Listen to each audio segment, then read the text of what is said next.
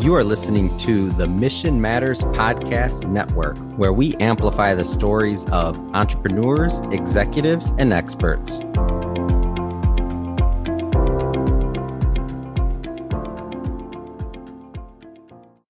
Welcome. I hope you're having an amazing day. You are listening to Provisions and Libations, and I am your host, Robin Bogue, on the Mission Matters Podcast Network. Today's topic is memories of a cooking class with the queen of the kitchen, Julia Childs. My guest today is Michelle Curtin. She and I have been friends now for 25 years, and she had told me about something that she had done when she was younger. And I'm like, we have to talk about that on the podcast. So, welcome, Michelle.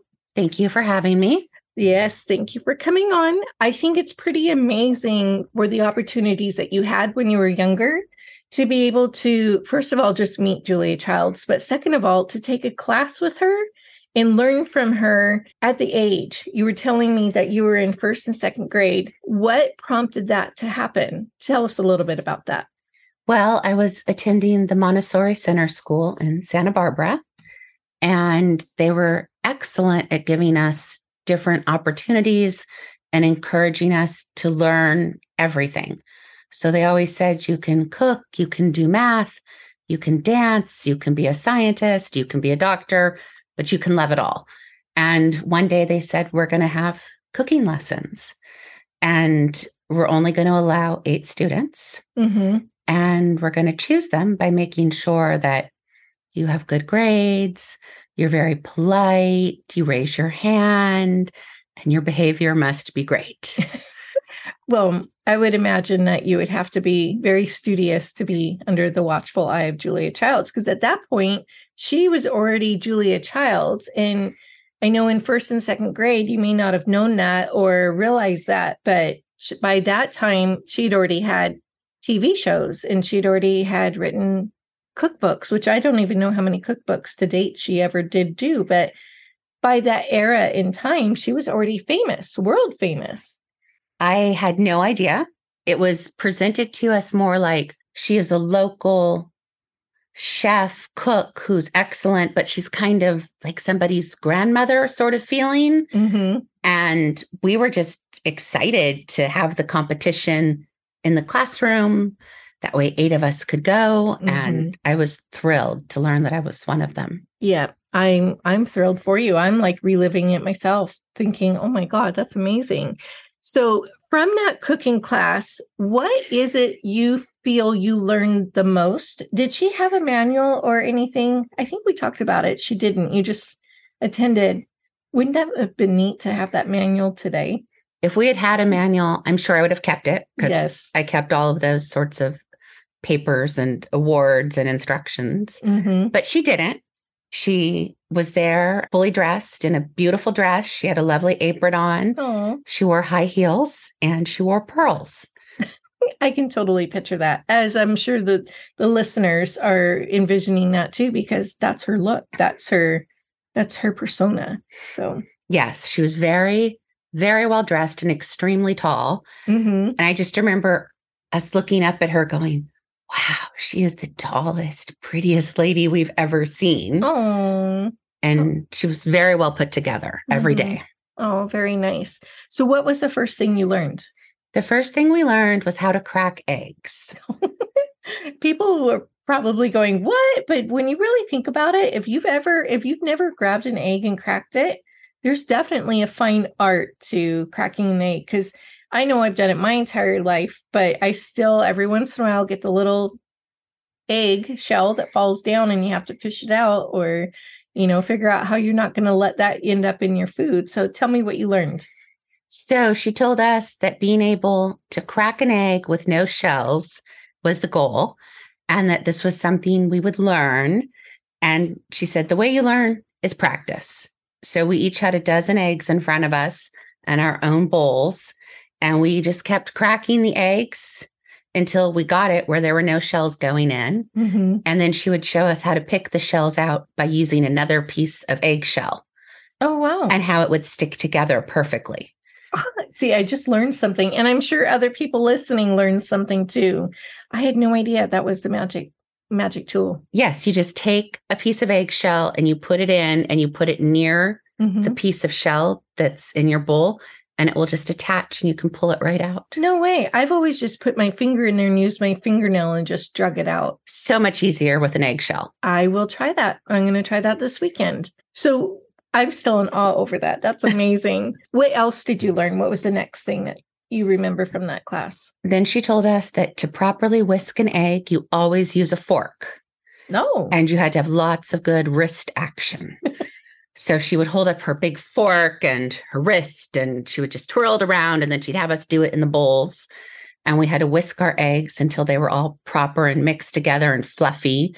So did you ever do anything with the 12 eggs that you practiced on? Um, I think we each wound up using about two eggs Mhm. to work on making little omelets Oh, nice. because we were first learning how to make either scrambled eggs or little omelets. hmm And just to get through, that was probably a week worth of lessons, hmm was to get that down properly and to be able to cook it correctly without burning it in the pan. Well, in that first and second grade, that's seven and eight years old, which I know I was cooking at that time.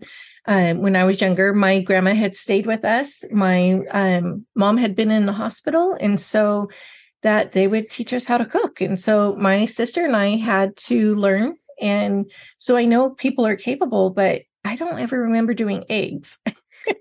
Yeah, we did eggs. And the scary part was when we did the omelet part, she wanted you to flick the pan up and have the omelet flip over in the air and catch it in the pan. Oh my goodness. And we kept practicing and practicing and practicing.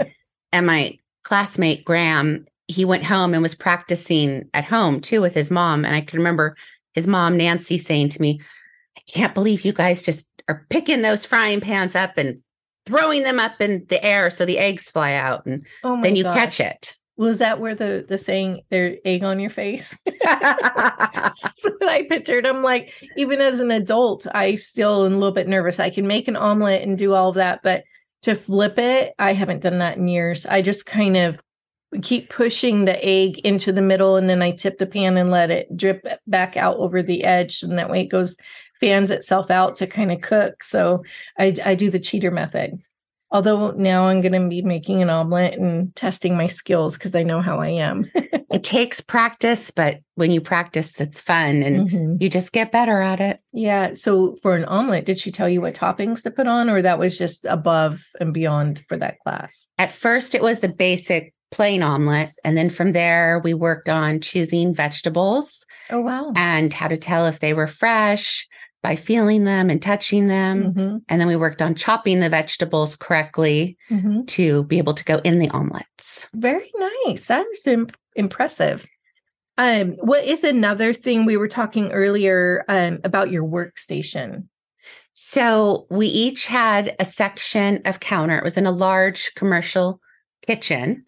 And we each had our own little section. She was like, This is your workspace.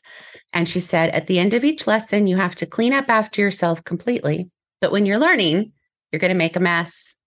You're going to spill. Something might even break, but it's okay because you're here to practice and to learn and to get better at this. Mm-hmm. And then at the end of each class, we had to clean it all up and she'd come by and inspect to make sure it was all clean. Oh, very nice. Can the thought of that now as an adult, looking back, you're like, oh my gosh, I was inspected by Julia Childs. Right? I mean, she Yeah. was clearly watching what we were doing and she was truly interested in our learning and wanting us to want to learn more. Mm-hmm. And that was truly evident.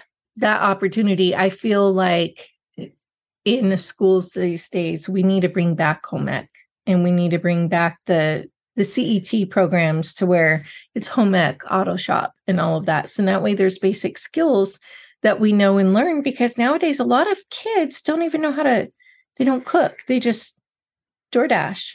I completely agree. Learning Yeah. how to cook is a necessity in life and it's not being taught. And I personally have taught cooking lessons through 4 H to children and young adults. And it's something where they really need to get in there and just do it daily. Mm-hmm. Yeah, I think practicing. I mean, there really is no no wrong way unless you Well, there is a wrong way because, like, if you don't follow the recipe for Nestle chocolate chips for the cookies, you can't mix the sugar and the flour together. It's not going to work. I know I learned that as a kid, thinking, well, I want chocolate chip cookies, so I'll make them myself. And I didn't follow the directions. And then we had like these lumps of stuff. And then my parents were like, well, it's, I learned because then they they showed me how to read the recipe and I was like, okay. So then the next day I made them again and then they were much better. So there is a right and wrong way, but there really isn't a right and wrong way. As long as you know the basics to make food, you can make anything that you want. Absolutely. But you have to start with an idea of what you want it to look like at the end, and then you can change it as you go. Mhm. You can add something more. You can go from sauteing it to maybe putting it in the oven and baking it to finish it. Mhm. And you just have to keep working with it until you get your desired outcome of your meal. Well, and I've eaten at your house. I know that you're an excellent cook. You've made Indian food, and I'm like, I, I just simply don't know Indian food like you Oh. do. And you, I was watching you cook it, and then when we ate it, I'm like, oh my god, this is amazing. Oh, thank And- you. Yeah, very good.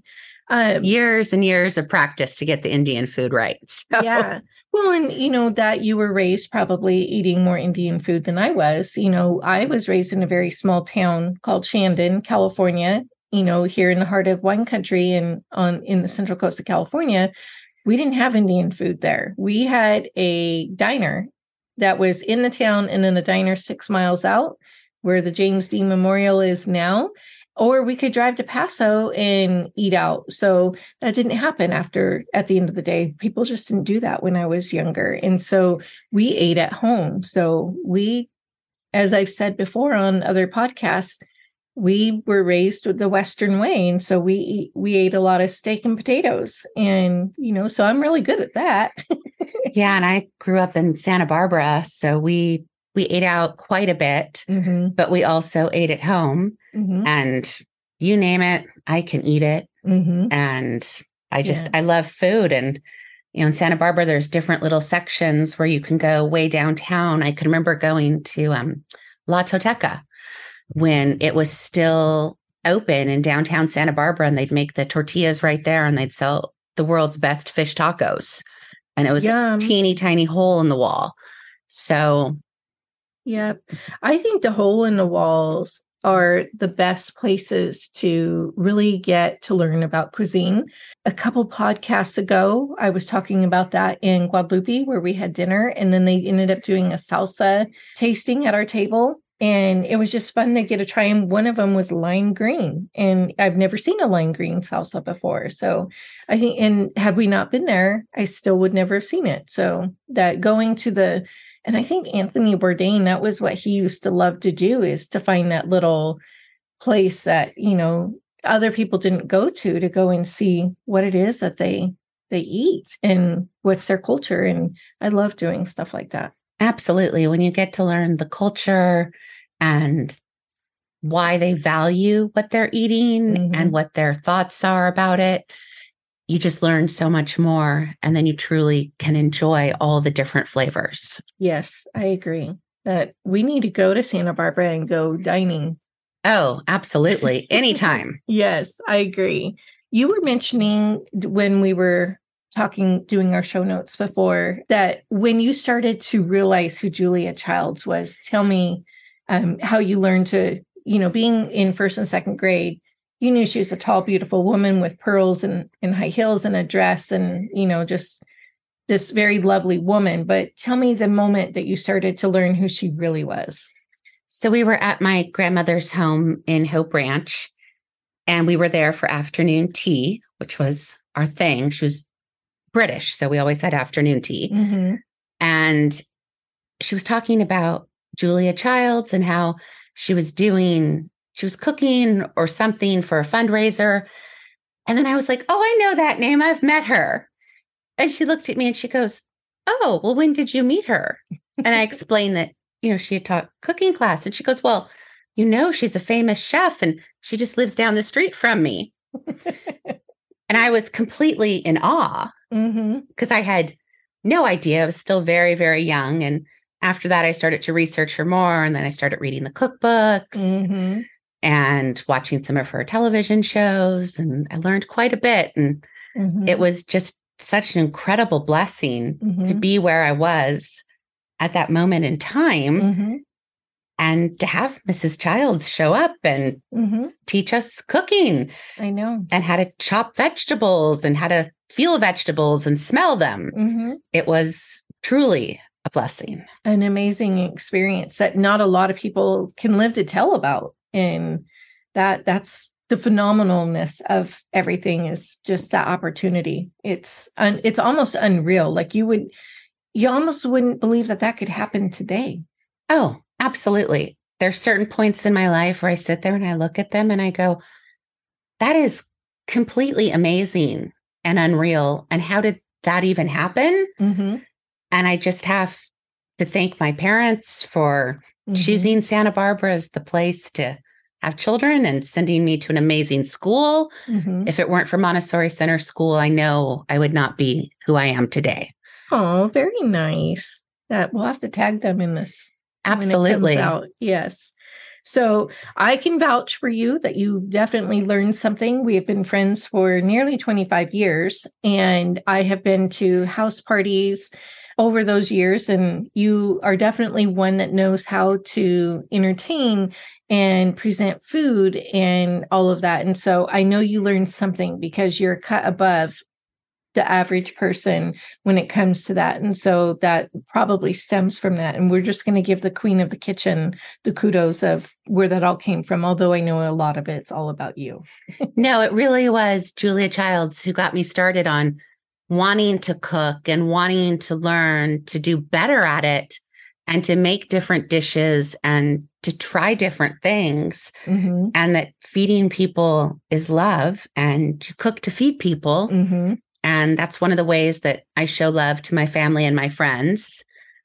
And sometimes I just will get extremely focused on perfecting a recipe or changing a recipe just so it's the perfect way that I want it to be. Mm-hmm. And I'll just spend however much time is needed to get that done. Mm-hmm. Well, I can vouch that we'll have to get some photos to put with this write up when when this airs, so that way um, others can see your beautiful creations and what you've learned and you honing your own skills and creating your own craft. So, Oh, well, thank you. thank you very much for being on today's show. I Oh. appreciate it. It's my pleasure. I'm just happy to be here. Yay.